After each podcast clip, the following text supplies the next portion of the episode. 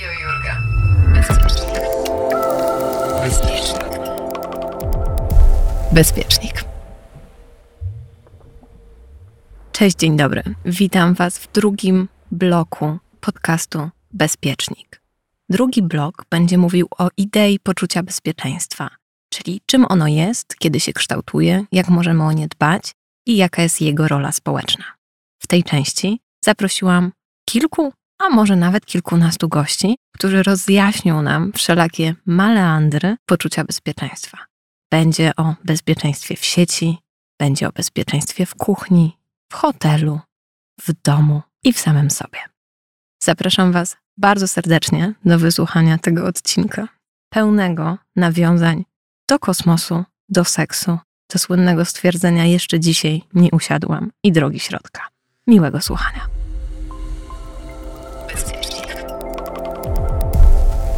Blok drugi. Idea. Czym jest poczucie bezpieczeństwa? Kiedy się kształtuje? Jak możemy o nie dbać? I jaka jest jego rola społeczna? Witam Was w szóstym odcinku podcastu Bezpiecznik. Tym oto sposobem zamknęliśmy blok pierwszy i przechodzimy do bloku drugiego, czyli idei poczucia bezpieczeństwa. W tym cyklu, a właściwie bloku, będziemy mieli gości. I dzisiaj moją gościnią jest moja serdeczna przyjaciółka Marta Niedźwiecka. Witam Cię, Marto. Dzień dobry, tudzież dobry wieczór, bo Tu, tu gdzieś dobry wieczór. My się w przeciwieństwie do Ciebie publikujemy rano, w poniedziałek o siódmej, więc e, właściwie dzień dobry. wiesz, teoretycznie zmierzchy wychodzą rano po to, żeby być gotowym do słuchania wieczorem, ale bywają tacy nieortodoksyjni słuchacze, którzy słuchają rano, no i nic nie poradzisz, więc To jestem ja. Ale ja jestem też lwem, nawiązując do e, naszych wielkich rozmów o chronotypach, więc e, to odsyłamy do odcinku o śnie.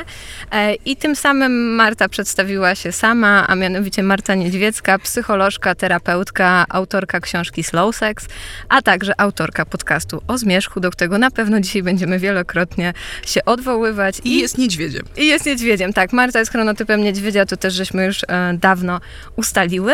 A ja dziś chciałabym zapytać Martę o takie bardzo przyziemne rzeczy, a mianowicie, droga Marto, czym jest poczucie bezpieczeństwa? Wow, ile dni mamy na odpowiedź? E, e, To jest, e, to jest stan psychiczny, po Mhm. pierwsze. Ja bym od tego zaczęła, że to jest bardzo precyzyjny stan właściwy dla danej osoby, to znaczy moje poczucie bezpieczeństwa wewnętrzne to wcale nie musi być e, e, wasze poczucie bezpieczeństwa. Te poczucia bezpieczeństwa będą miały wspólne cechy, na przykład stabilność emocjonalna. E, ale co to dla kogo znaczy, to zaraz sobie będziemy gadały. e, To, to, Na to przykładach. Są, na przykładach. To są różne historie.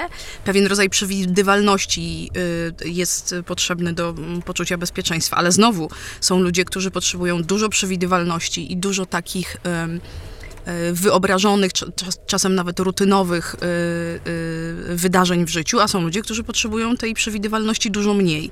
Jakby mogą opędzić mniejszą ilością e, przewidywalności.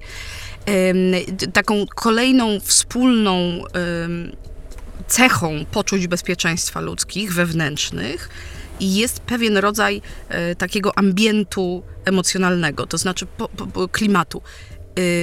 Poczucie bezpieczeństwa nie jest stanem wysokoenergetycznym. Tam nie ma bardzo dużo euforii, tam nie ma bardzo dużo e, e, radości.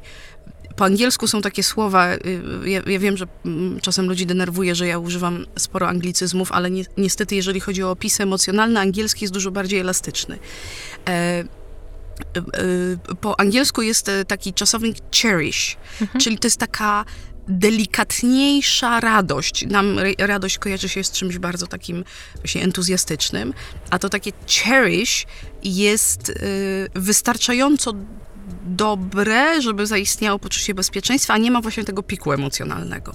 I to są takie główne trzy rzeczy, które bym obstawiła. I to jest w środku. I to jest, co, co jest bardzo ciekawe. Bardzo wiele, bardzo czasami szokujących y, obserwacji psychologicznych czy badań pokazuje, że ten stan możemy mieć nawet jeżeli na zewnątrz warunki są dramatycznie niesprzyjające. niesprzyjające. I tutaj prace Wiktora Frankla, który y, był wielkim myślicielem i też psychoterapeutą, który przeżył y, obozy koncentracyjne y, i, i, i, jego człowiek w poszukiwaniu celu i cała taka myśl, że jesteśmy w stanie zachować ten stan w miarę, nawet jeżeli w cudzysłowie żyjemy w, tak, w głębokim dyskomforcie. To był taki przełom, który nam pokazał w ogóle nowe myślenie o poczuciu bezpieczeństwa, nam psychologom czy, czy, czy badaczom.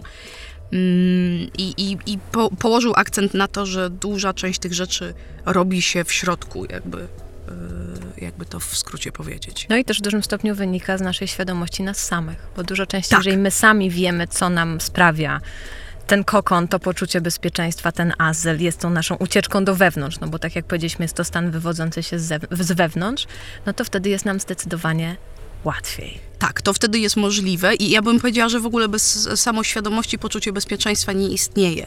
W tym sensie, że możemy mieć złudy takie, ja to porównuję do kupowania polis ubezpieczeniowych. Mhm. E, jeżeli, e, ja nic nie mam do polis ubezpieczeniowych, ale to jest taka materialna forma klepnięcia sobie lęku, czyli że jakby się coś działo, to ja mam polisę, która mi zrobi rzeczy ta polisa nie obsługuje, wiesz, faktu, że jak y, chorujesz na nowotwór, to tak. towarzyszy temu gigantyczny lęk o, o przeżycie, o wszystko. O wszystko.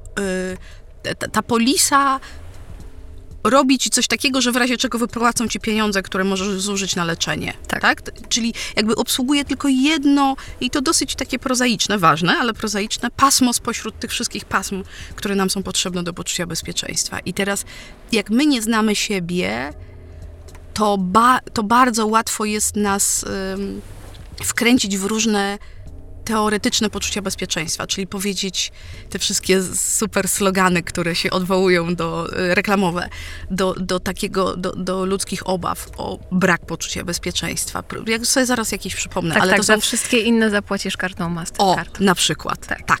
Czyli, że dobrze, tam na świecie w ogóle rzeczy się dzieją, ten, ale tu masz coś takiego, co jest takim w, w ostatecznym źródłem właśnie poczucia bezpieczeństwa. Jak masz to, no to wszystko po prostu jaśnieje jak knajpa w dniu wypłaty. I łatwo jest nas wtedy zrobić na kupowanie, mhm. Y, na dążenie do pewnych miejsc, stanów, nie wiem, prestiżu, czegoś tam, czegoś, do, jakby na, na, na pościg. I na zewnątrz. I na to, zewnątrz. Bo to wszystko jest z bycia, tworzenia persony, fasady. Dopracowywania tego, się tak. tam na przykład prestiżu czy pieniędzy, tak. nie? E, bardzo ciekawe psychologicznie jest zrównanie poczucia bezpieczeństwa z posiadaniem pieniędzy. To w ogóle jest super to jest, ciekawe. To jest super ciekawe, bo jak ja robiłam pierwsze ankiety jeszcze przed lockdownem, czym dla ludzi jest poczucie bezpieczeństwa, to przy takim pierwszym ogólnym pytaniu to była stabilizacja finansowa. To się drastycznie zmieniło w pierwszym lockdownie, bo nagle się okazało, że jest to kontakt z naturą i możliwość swobodnego przemieszczania się, ale do momentu, aż tego nie straciliśmy, to to była taka pierwsza odpowiedź, ale to wiesz, typu 60-70% badanych mówiło, że ich poczuciem bezpieczeństwa jest komfort e, psychiczny, znaczy jest... E, komfort finansowy. Jest komfort finansowy. No co właśnie jest niesamowite, bo to znowu jest o tym, że za wszystkie inne rzeczy zrób sobie wszystko, a za to, za co musisz zapłacić, to my ci damy pieniądze. Tak, Więc to, to w tak. ogóle idzie w taki absurd znowu na zewnątrz, a nie do wewnątrz. Ale to, że mieliśmy lockdown i to, że spotkaliśmy się z różnymi niewygodami, które bardzo wielu nas jednak skierowały do środka, odnosi się też do sytuacji ekstremalnych. Dwa lata temu nikt sobie nie wyobrażał, że zostaniemy uziemieni. Ja pamiętam swój wykład dla jednej z dużych firm, gdzie jak przedstawiłam wizję życia w zamkniętych habitatach i w ogóle takiej trudności w przemieszczaniu się i tego, że wszystko będzie sprowadzone do tak zwanego home office'u, prezes firmy mnie wyśmiał. I mamy, jesteśmy... Od e, tego chyba są prezesi. Tak, od tego są, oczywiście, od tego są prezesi. Rok później wydarzył się lockdown i nagle się okazało, że to, o czym mówię, może się okazać przydatne i że ludziom w zamknięciu można pomóc, ale też połączyłyśmy, mówiłyśmy o tym, e, o tym wątku tego, że byli ludzie, którzy potrafili powiedzieć, powiedzieć, że nawet w tak skrajnych sytuacjach, jakich był obóz koncentracyjny, można było wypracować jakieś poczucie bezpieczeństwa i przewidywalności. I myślę o tym, odnosząc się do ostatniego eksperymentu Christiana Klota, a propos Deep Time'u i projektu, o którym żeśmy ostatnio rozmawiały. Jest to projekt dla niewtajemniczonych. E, na 40 dni zamknięto grupę 15 ochotników e, właśnie z badaczem Christem Cloudem, który jest badaczem francusko-szwajcarskiego pochodzenia w największej jaskini w Europie, która jest we Francji. Nazywa się Lomb River. Wybaczcie, nie powiem tego poprawnie po francusku.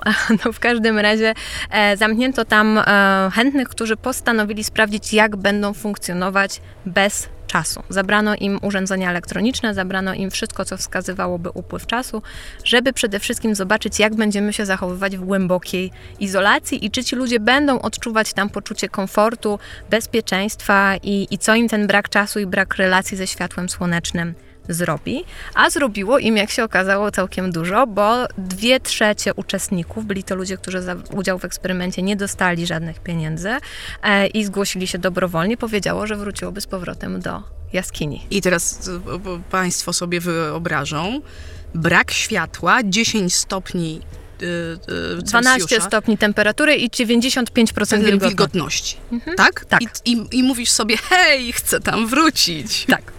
Nie? Warunki kompletnie milion lat świetlnych od naszego wyobrażenia poczucia komfortu i e, białej pościeli i w ogóle, i w ogóle. I ja bardzo jestem ciekawa, co tam się wydarzyło. Dla mnie to jest fascynujące, bo oni, dla mnie tam jest jeszcze jedna bardzo ważna rzecz.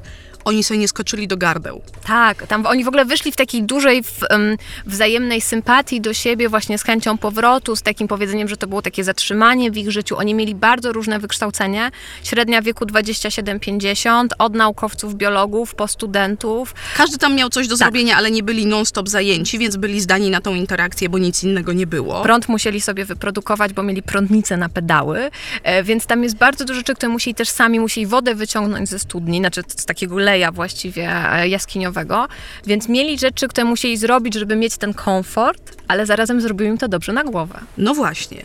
I, i bo my bo przyzwyczailiśmy się wierzyć, że wszystkie, zamknię, wszystkie grupy skazane na za, małe, zamknięte y, pomieszczenia, czy tam, nie wiem, wehikuły, są skazane na tak zwany syndrom łodzi podwodnej, czyli prędzej czy później ktoś komuś do gardła skoczy i zacznie świrować, y, mhm. kolokwialnie mówiąc.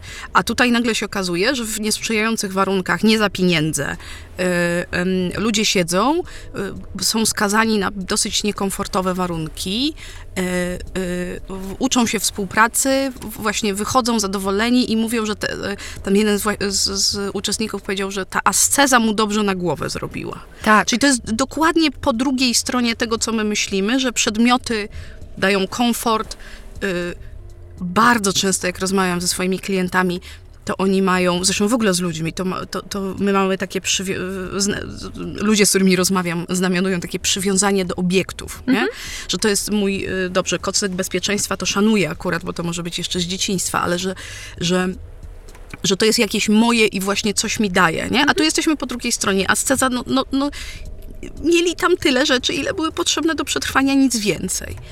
Bardzo jestem ciekawa, e, bo łykali kapsułki, które miały mierzyć y, stan ich ciała, tam parametry. Y, jak tam było z kortyzolem, z mhm. hormonami stresu i w ogóle, i w ogóle. No tego się dowiemy za kilka tygodni tak, albo kilka miesięcy, jak, jak to pracują. badania. Ale dla mnie uderzające jest to, że w, w, y, no, po pierwsze sobie wyobrażam, potwierdzę to jak przeczytam wyniki, że oni musieli przebywać w komforcie psychicznym, ponieważ w przeciwnym wypadku y, chcieliby stamtąd uciec. Tak. I każde badanie, które zawiera w sobie tak zwany element ludzki, musi gwarantować uczestnikom taką klauzulę, czyli że jeżeli coś by się z nimi działo psychicznie negatywnego, no oni mieli jakiś kontakt z bazą. To jest droga to, wyjścia. To jest droga wyjścia, bo, bo to nie, nie, wolno już robić takich eksperymentów na ludziach, że oni się nie mogą wydostać. O, o, o, wy, yy, Jedynym wyjątkiem jest własnoręcznie podjęta Vipassana. Ale, yy, że, że, czyli, że oni tam siedzą, teoretycznie jest im niedobrze, oni nie chcą uciec, wychodzą i chcą tam wrócić. Tak. I dla mnie to jest sztos. Dla mnie to jest sztos, bo to też bardzo ładnie nawiązałaś do Vipassany. Dla tych, którzy nie wiedzą, Vipassana jest odosobnieniem buddyjskim w linii Theravady, małego wozu, e, która odbywa się na ogół w dwutygodniowych cyklach, jeżeli nie ściemniam. O, ja jestem zenkiem, ale wydaje mi się, że są dwutygodniowe są, cykle. Podobno są też tygodniowe. Okej, okay, tak no dobra, no to to już jest kwestia wtórna. W każdym razie są to rzeczywiście e, stricte zamknięte odosobnienia w ciszy, gdzie się nawet nie czyta, nie pisze, e, medytuje się, ma się jakąś pracę na ogół do wykonania ogrodową bądź kuchenną i przebywa się w sobie. I to jest też moje takie doświadczenie typowo zenowe e, na... Mm, w praktyce właściwie każdej buddyjskiej mamy, e, mamy odosobnienia, w Zenie nazywają się, nazywają się one seshin i rzeczywiście takie wyjęcie wtyczki, jak ja to mówię, na chociaż tydzień w roku jest nieprawdopodobnym detoksem dla mózgu. E, to samo mówią wszyscy ludzie, którzy właśnie przeszli przez Vipassanę i w tej chwili w Polsce, która ma największy ośrodek Vipassany w Europie, e, lista oczekiwania jest jakaś hardkorowa, w sensie tam po pół roku można czekać na to, żeby można było przyjechać na takie odosobnienie. I wydaje mi się, że to jest o tyle ciekawe, że my zaczynamy tęsknić za tą opcją. W sensie podświadomie już wiemy, przynajmniej w tej grupie bardziej świadomych użytkowników, że potrzebujemy tej drugiej równoważnej sytuacji, czyli nie tylko posiadania możliwości kupowania, e, bycia w obiektach na Instagramie i budowania tej persony, ale potrzebujemy też móc wyciągnąć tą wtyczkę, gdzie nas nikt nie oceni, gdzie spotkamy sami się ze sobą. Ja ostatnio stwierdziłam, że tęsknię za sobą, bo w tym całym kołowrotku nie mamy tej możliwości, żeby, żeby spotkać drugiego, znaczy nie drugiego człowieka, tylko żeby spotkać samego siebie. I wydaje mi się, że to doświadczenie tych ludzi z jaskini jest właśnie tym doświadczeniem posiadania czasu, bo oni nagle mieli czas na rzeczy, oni mieli czas na rozmowę, oni mieli czas na bycie, co w tym zagonionym naszym świecie wiecznego kołowrotka i kalendarze zapisane na tygodnie do przodu jest po prostu nieosiągalne. No właśnie i to jest y, bardzo ciekawe, z tym czasem dwie rzeczy. Y, jeden mały komentarz, mhm. Harari, nie pamiętam, chyba w 21 lekcjach na XXI wiek powiedział, że Vipassana to jest jedno z tych narzędzi, którzy, które może ocalić y, świat, bo jak człowiek ją przechodzi, to już w głowie inaczej mu tam neurony pracują i ścieżki się wydeptują inaczej. Ja bardzo za tym jestem. Pierwszych polityków na, należałoby wysłać tak. na Vipassanę. Znaczy, dopóki nie zrobiłeś Vipassany, na którą jest kwit, to nie możesz się ubiegać o żadne eksponowane stanowisko. Tak bym to Takie odpowiedzialne na takiej funkcji społecznej, tak, tak? Tak, tak. Nie możesz służyć ludziom, jak, jak nie, wiesz... Masz, jak nie masz w głowie posprzątane. Tak. Ja myślę, żeby to pozamiatało wiele rzeczy. Ale do czasu, że oni mieli czas. My nie mamy, znaczy używamy takiego zdania często, a bo ja nie mam czasu. My na, naprawdę nie mamy czasu. Nie, po, nie, po, nie posiadamy go, nie jest w naszym dominium. Nasz czas jest dyslokowany do kalendarza Google'a, mhm. do tych ludzi, z którymi mamy połączenia, bo oni nim dysponują, to znaczy dzwonią do nas i mówią na przykład, że mamy coś zrobić, co nam wyjmuje z tygodnia ileś tam godzin czy minut na coś tam. Oczywiście, że częściowo do naszych bliskich, ale jakby tak było, że to tyle dajemy bliskim, to by było całkiem nieźle, że jakby my nie, nie, nie mamy przycisków do własnego czasu. Natomiast y, i różne tam stosujemy y, triki żeby nam się zdawało, że, go, że coś z nim robimy y, konkretnego. E, ja rozumiem, że część z Państwa oczytanych i świadomych zaraz mi powie, że czas w zasadzie nie istnieje i w ogóle tam tralalala, ale umówmy się, jesteśmy w tej, tej bańce, czasu. bańce czasu, w tej przemianie węglowej i w tych rytmach dobowych i, i, i w pracy i w jakichś realiach że nie mając czasu, nie, nie w ten metaforyczny, nie mam dla ciebie czasu, tylko w ten dosłowny sposób, że ja nie jestem władczynią własnego czasu, pozbawiam się jednej z poważniejszych zmiennych, takich egzystencjalnych, bym powiedziała. Bo zobaczcie, jak to działa. Jeżeli ja nie mam czasu na siebie, albo w ogóle na, na rzeczy ze mną związane naprawdę, przez 10 lat mojego życia, to znaczy na przykład poświęcam się karierze zawodowej, która tylko pośrednio jest związana ze mną, to po tych 10 latach spędzonych na pewnym, użyję tego słowa, bezmyślnym podejściu do problemu czasu, ja mam z 10 lat swojego życia o te 10 lat mniej, mniej przeżytych świadomie w kontakcie w czymkolwiek. Czas jest wartością nieprawdopodobnie cenną. W średniowieczu było tak, że dlaczego banków nie było w średniowieczu, a jak zaczęły być, to był z tym pewien problem ideologiczny, bo według doktryny Kościoła katolickiego czas był elementem sakrum, był święty, należał do Boga. Jakiś zwykły chłystek y, y, człowiek nie mógł dysponować czasem, to znaczy uzurpować sobie na przykład prawa do ciągnięcia z niego zysków, czym jest y, mhm. jakby lichwa albo wyrzucanie pieniędzy na procent, gdzie wtedy, gdy mówiło, czy operacje bankowe, bo to jest coś tak abstrakcyjnie ważnego, że oddanie tego śmiertelnikom w ogóle nie wchodzi w rachubę, nie wchodziło. Tak? Mhm. Tak? I, i że my mamy jakby, dysponujemy tym swoim czasem w pewien określony sposób, o którym powiedziałam, ale też nie, przy, nie przydajemy mu w zasadzie żadnej wartości, dopóki, znowu o poczuciu bezpieczeństwa, jak te rzeczy się fajnie łączą, nie wydarzą się dwie rzeczy. Mamy już mało czasu, mhm. y, czyli jesteśmy starzy albo chorzy, albo ktoś, kto jest bliski bardzo nam, zaczyna mieć mało czasu. I wtedy rozumiemy znaczenie Czas. czasu jako, y, jako wartości. Jako wartości mhm. tak?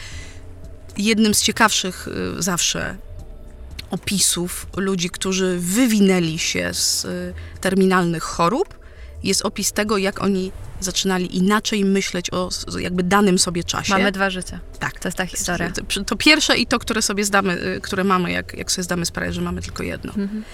Tudzież osoby starsze, które mają na tyle świadomości, żeby przeżywać życie w kontakcie ze sobą, i jak, jak, to zaczyna, jak ten timeline się kończy, to zaczynają robić weryfikację i mówić, o, na przykład tego było za mało, albo tamtego było za mało.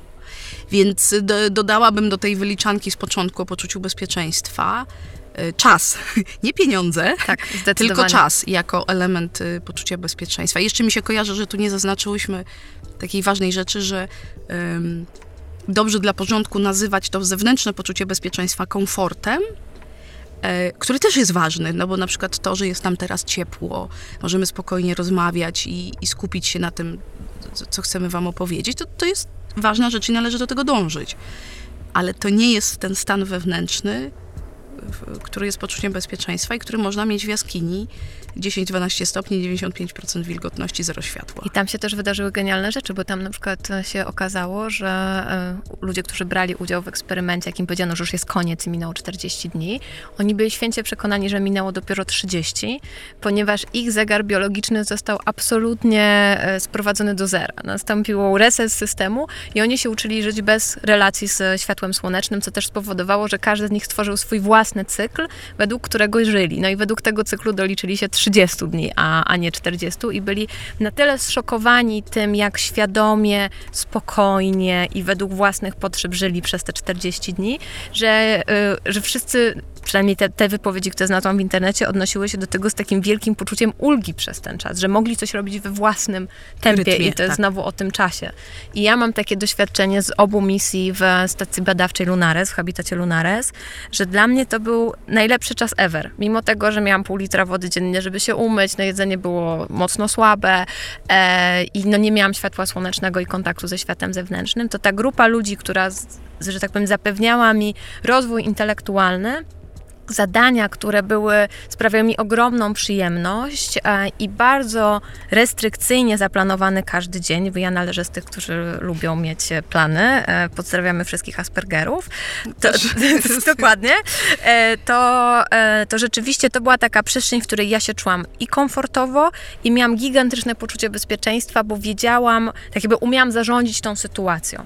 I też wiedziałam, że ten świat zewnętrzny mnie nie dotyczy. To jest też bardzo ciekawa koncepcja, o której ja cały czas myślę, że w momencie wyciągnięcia wtyczki ze świata zewnętrznego, bo, bo w stacji też jest ograniczony dopływ informacji z zewnątrz, można mieć takie poczucie, że odzyskujemy własne życie, bo przestajemy być bombardowani tą ilością informacji, wiedzy, powinności ze świata, które sobie często sami nakładamy e, i zaczynamy właśnie odnajdywać ten kontakt do siebie i to jest naprawdę wielka, wielkie, wielkie odkrycie, odkryć siebie tym wszystkim. Tak, i tak jeszcze a propos czasu, yy, przyszło, przyszło mi do głowy, że Yy, ja tą, tą, swoją książkę Slow Sex Uwolnij Miłość napisałam parę lat temu i wychodziłam z takiej właśnie refleksji wokół czasu, że to, to zawłaszczenie naszego czasu sięga tak głęboko, że zabiera nam nawet ten czas intymności, tak. czyli na przykład, tak, żeby to sprowadzić do konkretu, czas, w którym odbywamy stosunek, że on mhm. jest wyimaginowany ten czas. Jeden tak. czas to jest czas sporno i to jest jedna miarka, to bardzo długo, nienaturalnie długo.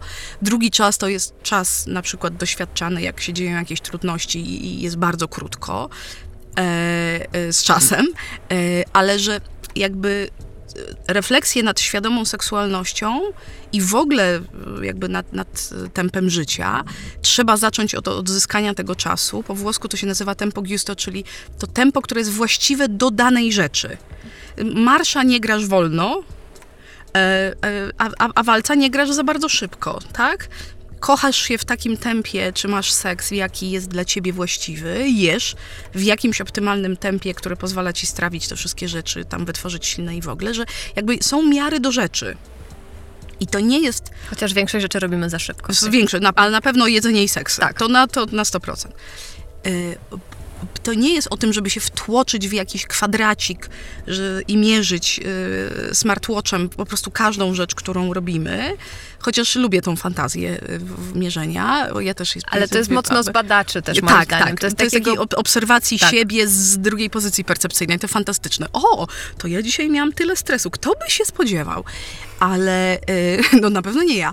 Y, w, w, ale, ale że, że to, to odzyskanie swojego właściwego czasu do robienia rzeczy i takiego czasu, który oznacza kontakt ze sobą, w, wydaje mi się krokiem numer zero.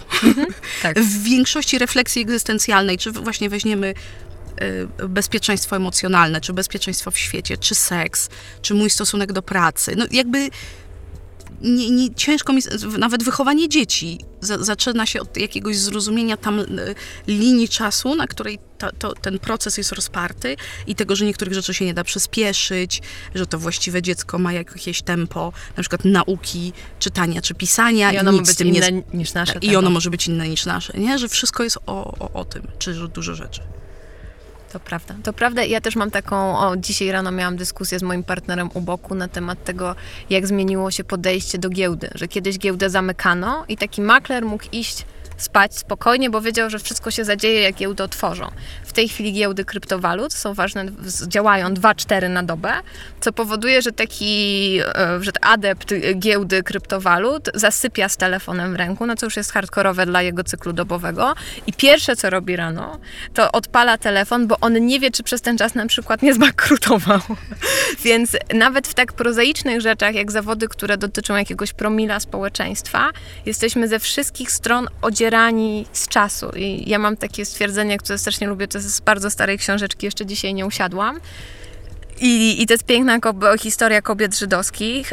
I tam była występowała ciotka, która jeszcze dzisiaj nie usiadła, i ktoś jej w końcu powiedział, to ciocia usiądzie.